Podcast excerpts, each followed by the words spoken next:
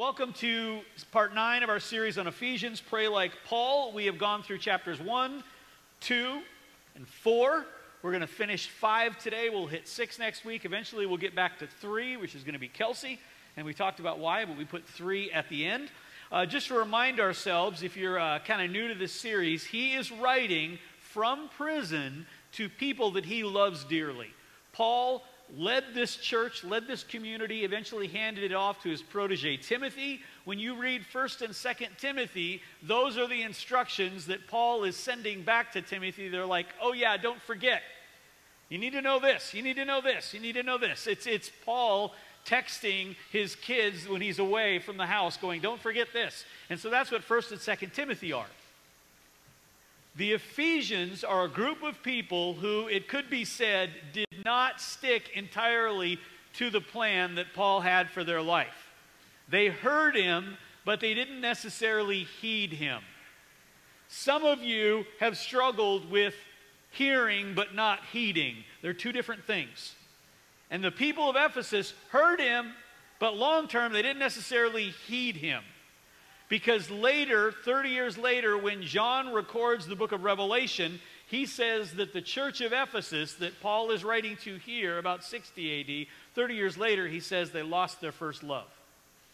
The story of Ephesians has an epic, tragic, poetic arc to it of people who loved Jesus deeply and then they drifted.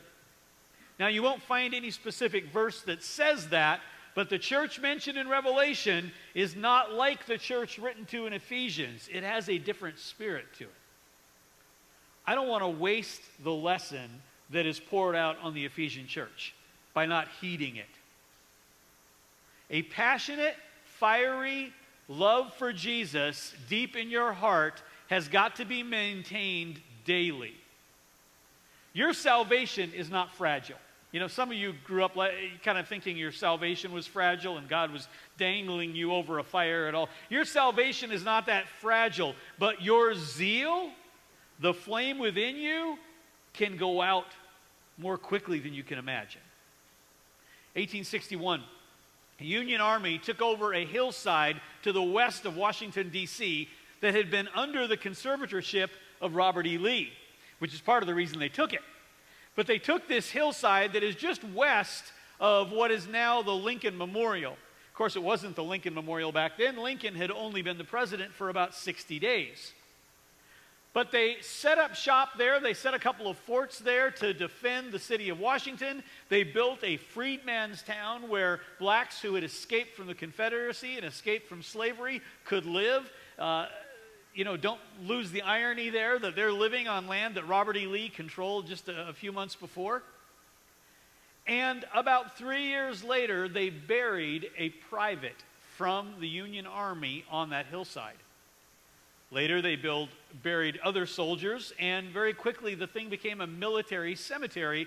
You know it as Arlington Cemetery over 400,000 veterans and family members buried on that 600 acre plot. If you get a chance to go to D.C., don't miss Arlington. It's sobering.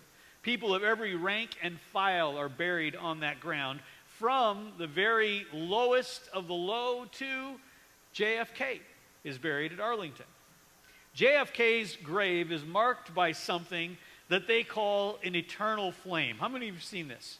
A few of you? Okay? Just basically a, a flat spot in the ground with a flame hovering over it. Here's what they don't tell you about the eternal flame it's gone out at least twice. One time, only weeks after they started it, and when I first read about this, I thought that cannot be true. But I've read multiple accounts that a few weeks after the eternal flame was lit, it was doused by a group of children, 8 to 11 years old, who they say inadvertently put it out with a bottle of holy water. I have children 8 to 11 years old. I can imagine this, okay? So, so that can never happen again. They put an igniter in it that flashes constantly in the stream of gas. But a couple of years later, in a heavy rainstorm, the building that held the fuse box flooded, and that was expired, and it went out again. What's the point? An eternal flame is hard to maintain. It's hard. In fact, Scripture really only tells us about one flame that burns forever. Mark 9 refers to an unquenchable fire that actually resides in hell. There's also talk of a flame being kept on the altar, but that's in context with a challenge to us to keep that flame burning. The truth of the fire within you is it waxes and wanes. It grows hot sometimes, other times it grows a little cold. Some of you have felt that burning desire to serve God that the Ephesians had when this was written because you've encountered him, and that's not unique. Many people through history have felt that. Luke 24 32, they said to uh, each other, Didn't our hearts burn within us when we walked with him and we talked with him? That burning heart, the result of loving Jesus and encountering him, that feeling that we think will never, ever go away, is less of an eternal flame in the way of perfection and more of an eternal flame in the way of JFK's grave. It's a little fragile. And in the sense of the Ephesians, it goes out. The saga of the Ephesians should serve as both inspiration to us and as a dire warning to us. The story is a mixed bag, and the question to us is which part of the Ephesians storyline do we want to plug into? The part of the book of Ephesians where they're on fire, or the part of the book of Revelation where it says they've lost their first love? Ironically, the entire book of Ephesians is talking to us about how we keep that flame alive. Never has a book been written so to the point. We live knowing how the story turned out because it wasn't carefully heeded. So, it is with great sobriety that I step into the minefield of emotion and misunderstanding that the latter part of the book of Ephesians, chapter 5, is. Before we dive in, hear me out. Scripture is as much for us as it is about us. Resist the temptation to take things personally and miss the point, and resist the potential of being insulted when you should be instructed. Okay? When your dad told you not to touch the stove, was he being controlling? No, he didn't want you to get burned. And there are instructions in this passage that will not set well with some of you, even though you will laugh. But he is telling you, don't touch the stove. When we read things in defense mode, we hear them that way. So let's drop the defenses and let the scripture examine us for a little bit. Rather than read the Bible, let's let the Bible read us. Would you like any more caveats? No? Okay, all right. At some point, we're going to just have to read the verse, aren't we? All right. Let's take a look here. What we got? Ephesians 5 22. Wives, submit to your own husbands as to the Lord. What married man wants to preach this? None. None. At least no married man who really loves his wife because this passage has been used to beat women down for centuries. This passage has been used to push women down, to put them in their place and discourage the fire out of them by men who were really boys on the inside. This verse has been the key verse of the misogynist handbook for so long that we have given the interpretation of it over to them. And I'm here to tell you that if you think this verse makes women second class, you're not reading it correctly. Let me make a prediction. By the time that we are to the end of chapter 5, men are going to have more trepidation about this sermon than women will. Stick with me. Let those on YouTube understand there was great enthusiasm about that part. Okay. You're missing part of these. This is why you should just get up and come. Just get up and come to church, okay? Few passages are more misunderstood than this one. This verse is written in context of a greater mutual submission. You read it all by itself, and it's a little harsh. But if you read it in context, it's not a standalone comment or a standalone demand. Verses before it and after it have impact and meaning. And immediately prior to him telling wives to submit to their husbands as to the Lord, Paul writes this verses 20 and 21. He tells them, giving thanks and for everything to God the Father in the name of our Lord Jesus Christ, submitting to another out of reverence for Christ. So, wait a minute. Before he tells wives to submit to their husbands, he's telling all of us to submit to each other? That's a lot of submitting.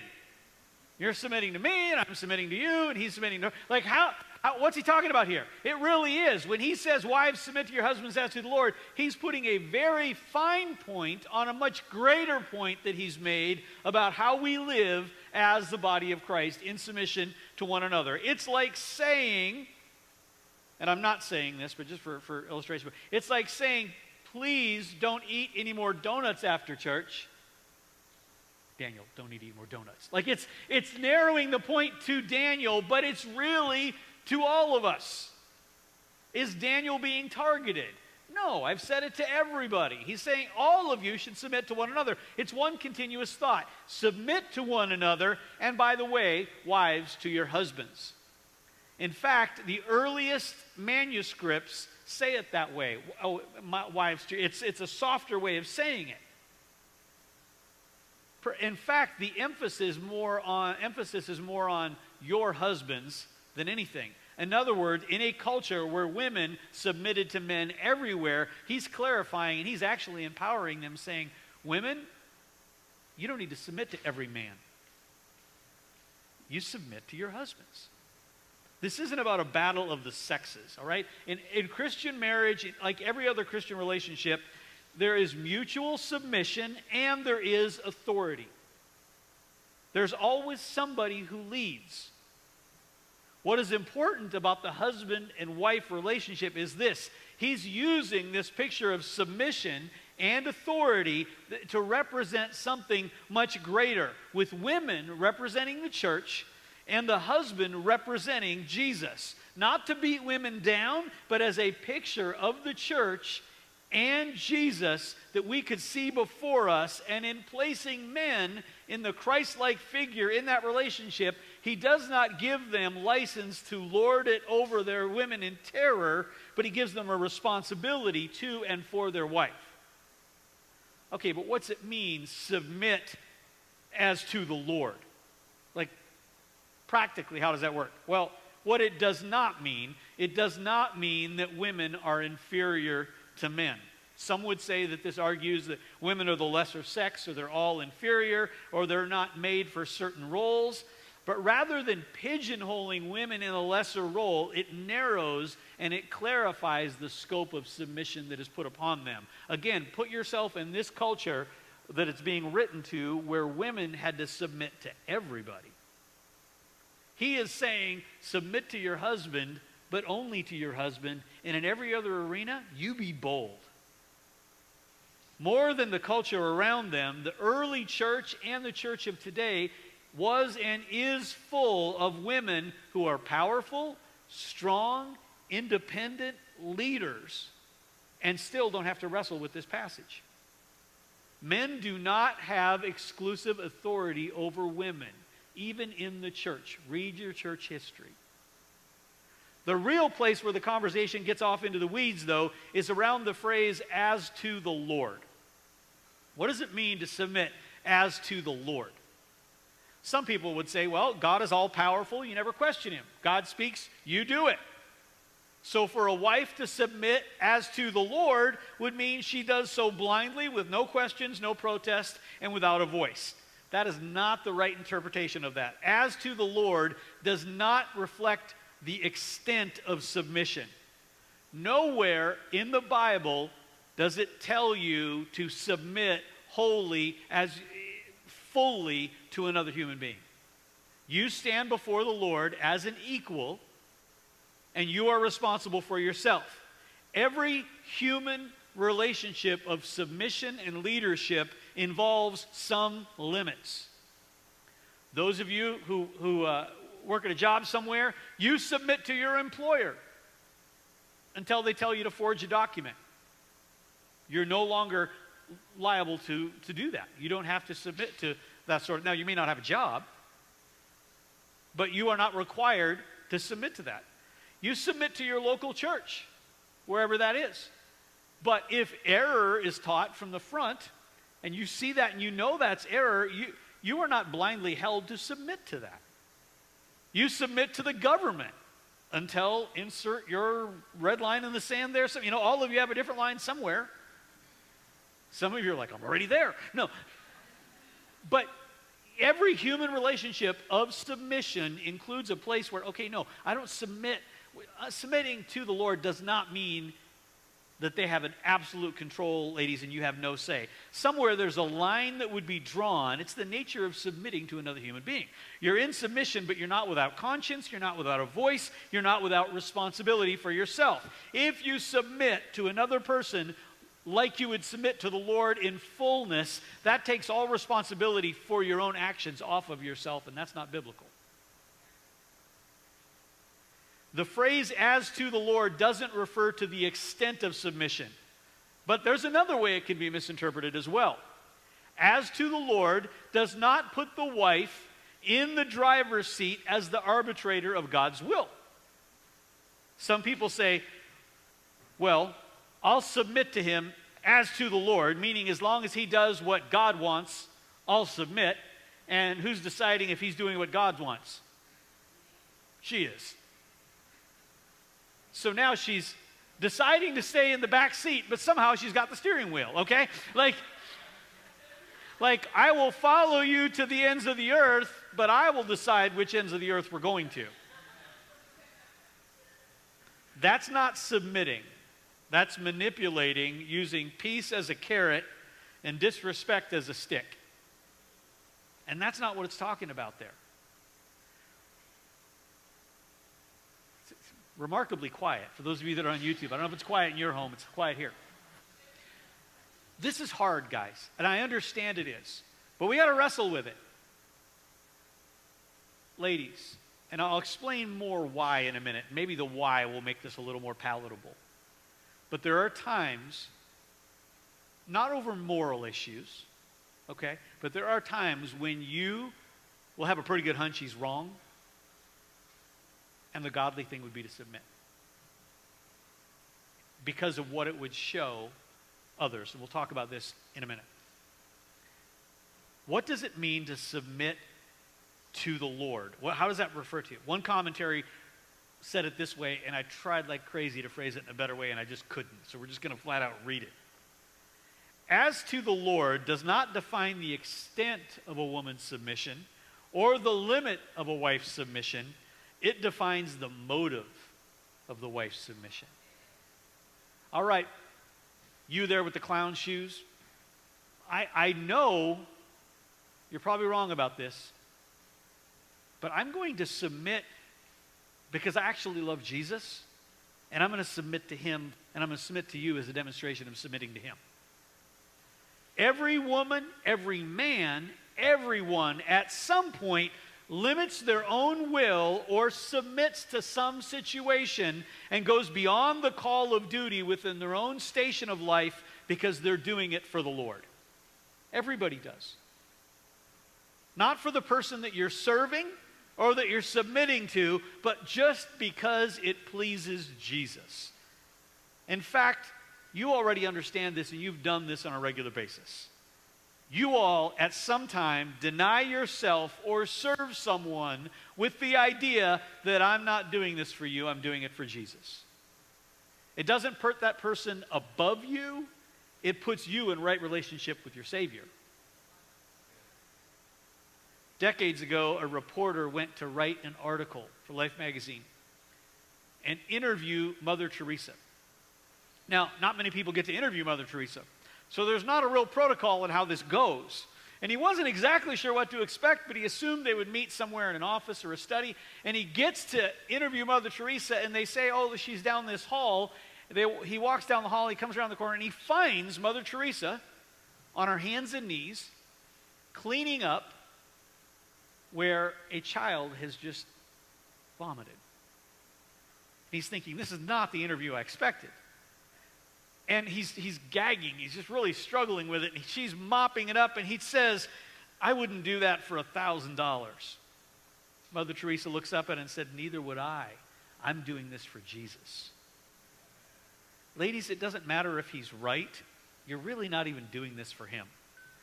Doesn't mean you can have no voice or that you can't challenge, but at the end of the day, you're not letting your case rest because of him. You're letting your case rest because of Jesus.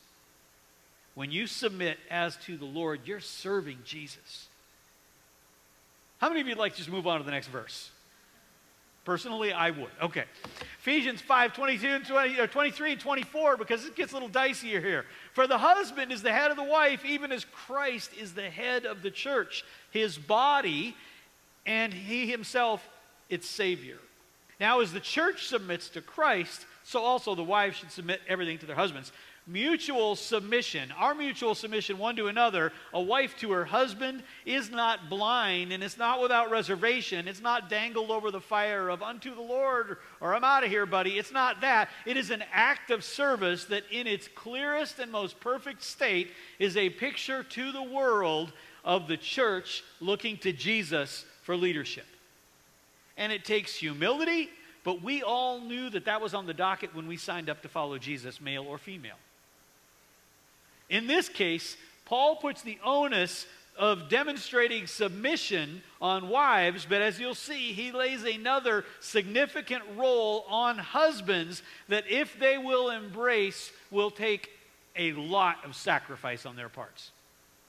If we isolate the wives submit to your husbands from the entire narrative, and we make a club out of that verse that encourages women to lord it over their or husbands to lord it over their wives, and it, will build resentment among women who makes this understand the feeling that the whole load is on them. That's not true. Looking at the whole passage gives a very different perspective because the headship that Paul speaks to about men and women is not the kind of leadership that most of us have grown up seeing in business, in work, or even in the church the sort of leadership that most of us have seen will actually destroy a marriage, not construct it.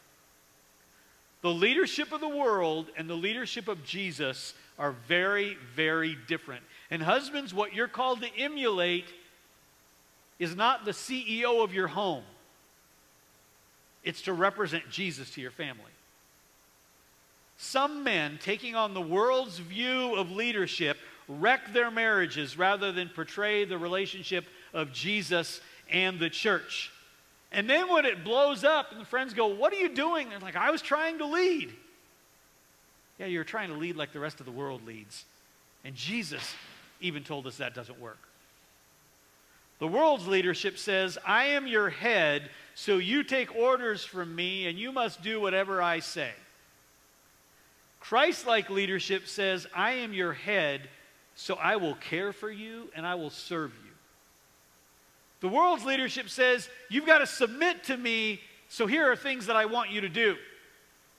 Christ like leadership says, You submit to me, and so I am accountable and responsible before the Lord, and so I've got to care and serve for you. Men, this is not about getting your way because she's going to submit. This is about giving your life so that when your wife, who is precious before the eyes of the Lord, when she has a need, it is fulfilled before your needs are. Before your needs are.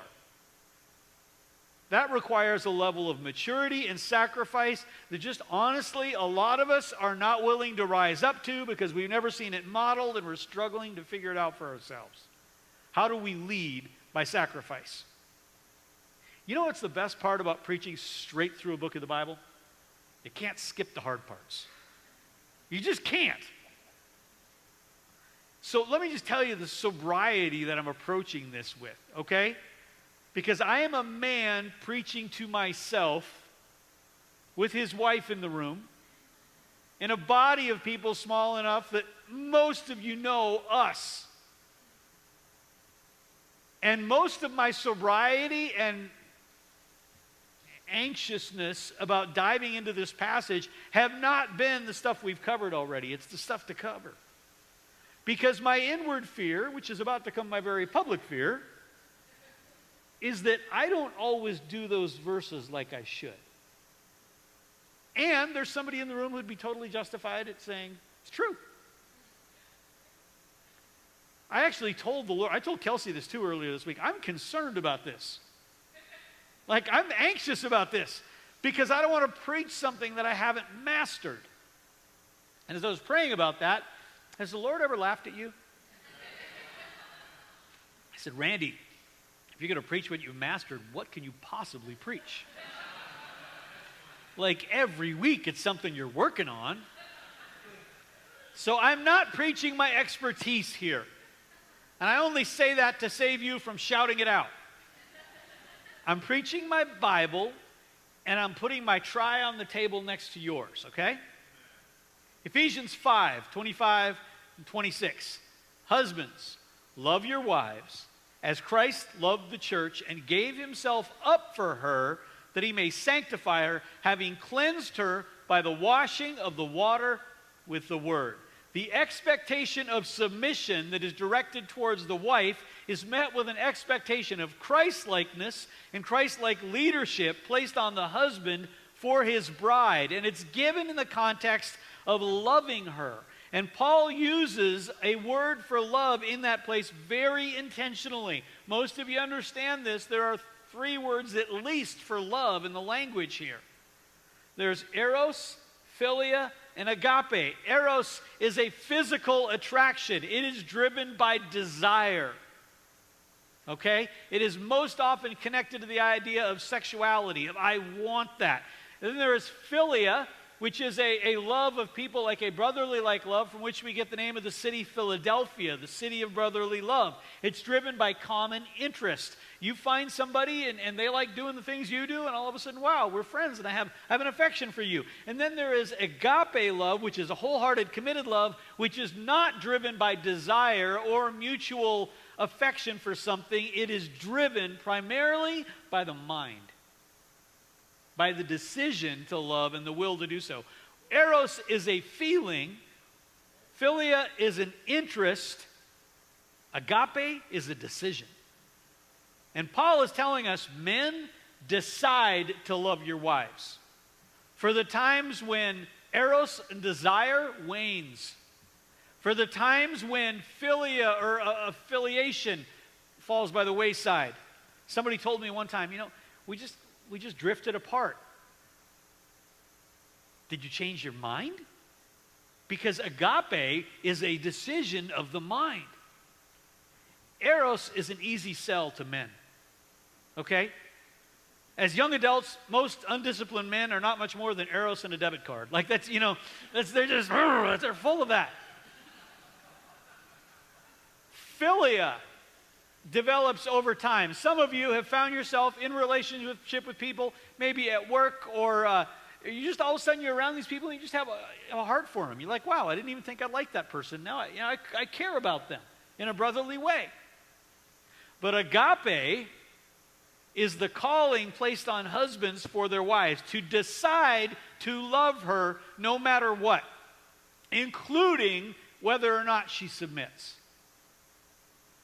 Have you made that decision no matter what?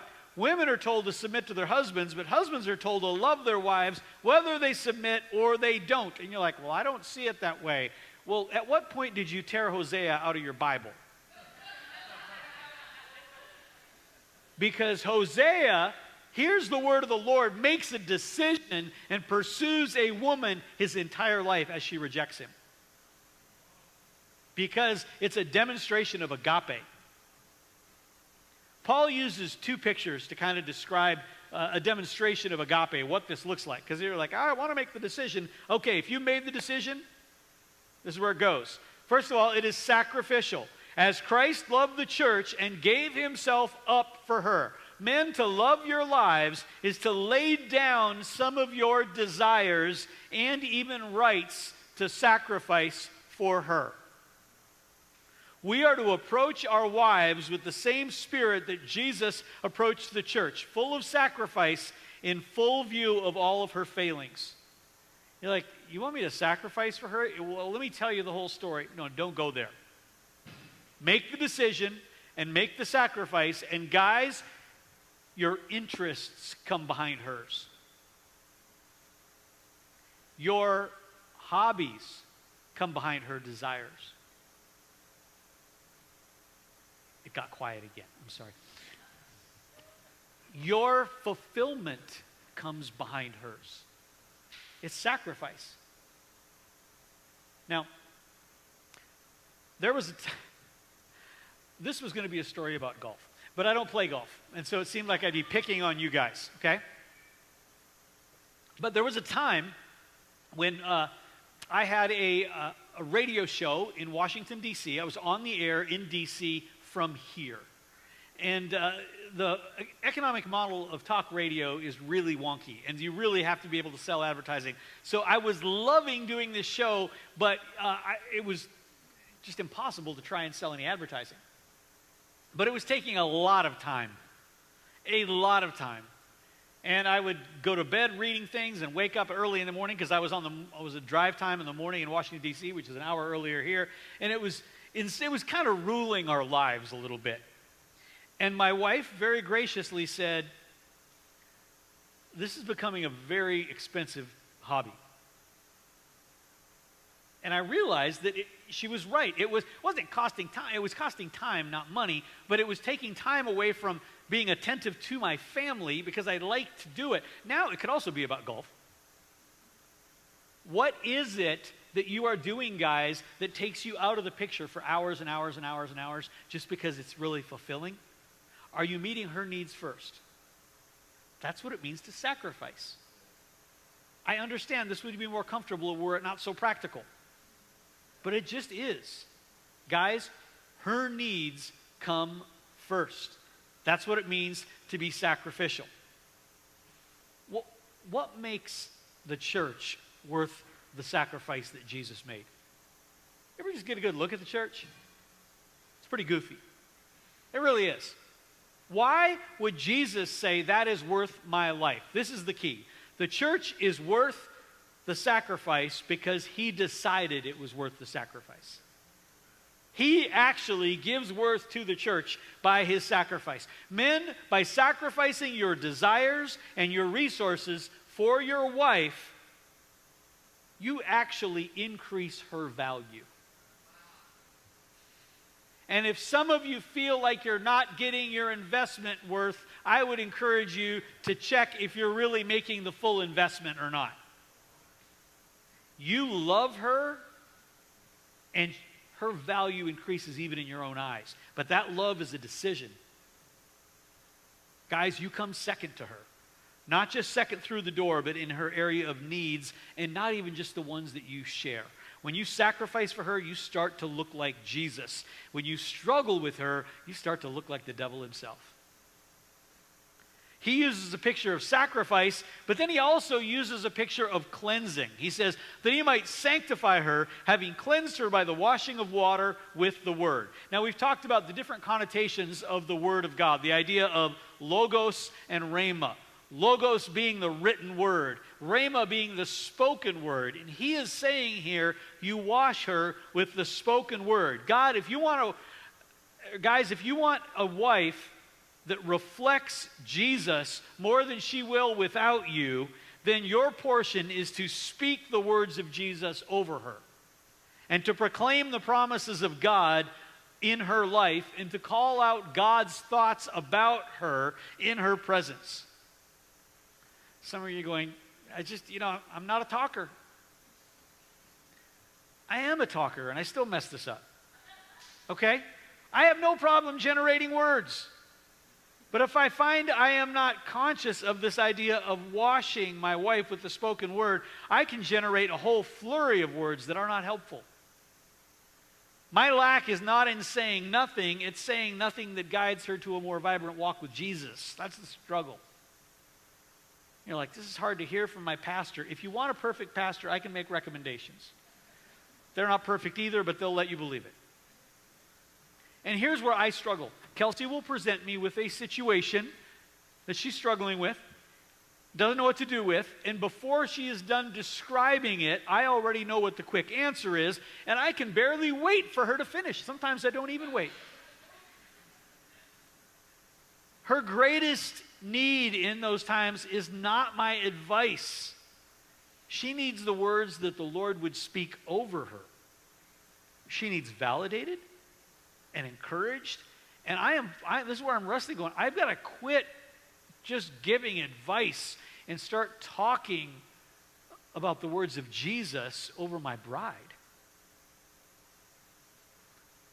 what's the husband's motivation here in outside agape love, making the decision, in caring for his wife? Because when he cares for her, she in turn loves him in a way that she could not possibly any other way. Because she begins to reflect the church who is being led by someone from a Christ-like perspective. Ephesians 5:27 says, "So that he might present the church to himself in splendor, without spot or wrinkle or any such thing, that she might be holy and without blemish. Now, Paul has stepped out of the realm here of speaking about physical marriage, and he's talking about Jesus alone and how he speaks over his bride. And all of her failings and all of her foibles, she's presented here as not having any spot or wrinkle. She has become what nobody thought she could become, but nobody has loved her like that before. This dance of submission and responsibility is not an act unto itself. It is a flawed demonstration of a perfect happening that is really happening in real time in spiritual worlds. It is our stepping into a role that, as badly as we may both play it, points to Jesus and his bride. And with that point, Paul returns to talking about husbands and wives, but he no longer separates the entities. Get this, verses 28 to 30. In the same way, Husbands should love their wives as their own bodies. He who loves his wife loves himself. For no one ever hated his own flesh. They've become one now. But nourishes and cherishes it just as Christ does the church because we are members of his body. He said, guys, men and women, we're members of his body. He brings us together there. I love how Paul intentionally draws them back onto level ground and summarizes and says, we're all members of the body of Christ he accentuates that even though some have roles to submit and others have roles to lead, at the end of the day, they partner together. And that word partner doesn't even, doesn't even uh, fit it well because they don't just partner, they're actually become one. Ephesians 5:31 says, "Therefore, a man shall leave his father and mother and hold fast to his wife, and the two shall become one flesh." Now, for those of you that have young people in your house that are about to get married, this is problematic for you. Because you think of it as, oh, I'm gaining a daughter or I'm gaining a son.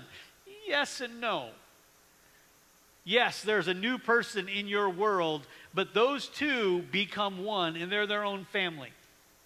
And if you really want to bless them, let them be that. Give them some space. Some of you are struggling because mom and dad hadn't figured that out.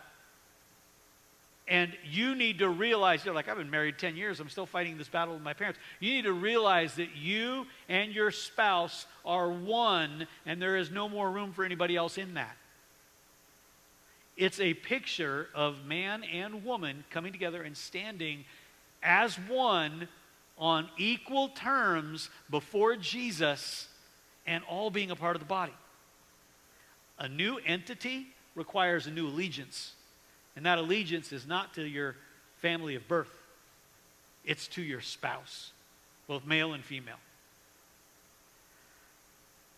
Jesus loves his bride. Like he really, really loves his bride. He sees her for what she's worth and what she can be. He sees her in her mess, but he gives everything for her. I want to read one verse and then just close. He says at the end of this passage, the mystery is profound. And I'm saying that it refers to Christ and the church. However, let each one of you love his wife as himself, and let the wife see that she respects her husband. It ties it all up in a bow and it says, hey, love her the way Jesus loves the church and she, in turn, will love you back. If we can get this, guys, you understand what a picture we are to the world that does not live this way? This is not about beating women over the stick, submit, submit, submit. It's not about that at all. It's about saying, can we serve as a picture of the bride of Christ and a Savior in a way that makes following Jesus as appealing as it really is? Stand with me if you would. I want to ask if Danny would just come. We'll just, yeah, just bring Danny. I want to take just a minute and pray over you.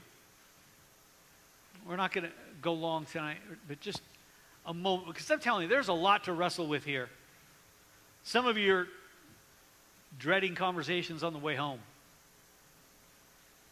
It is worth the struggle to get this right, both in your marriage and in your walk before the Lord. So, Father, we come to you and we say thank you for this passage. Thank you for the challenge of it. Thank you for the reality of it. That we stand before you, Jesus, men and women, as complete equals in the body of Christ. And the road to that equality contains roles that we both chafe at a little bit. So, Father, for women in the room that are wrestling with this, I pray that they would serve and bless their husband as to the Lord. That if they would say, I'm having a hard time serving him, but I can do this for Jesus, that you would bless that reach on their part. And for men who struggle with their own failings of leadership, God, we ask that you would release them from condemnation and you would help them step into the role that you have given them to care and provide and protect their wives. Lord, for those in the room who are not married, we ask that they would see the picture of what it means to be a bride of Christ and submit to Him and live under His leadership. At the end of the day, we all want the same thing, Jesus. We want your leadership over our lives. And if we can reflect that to others, God, let it be.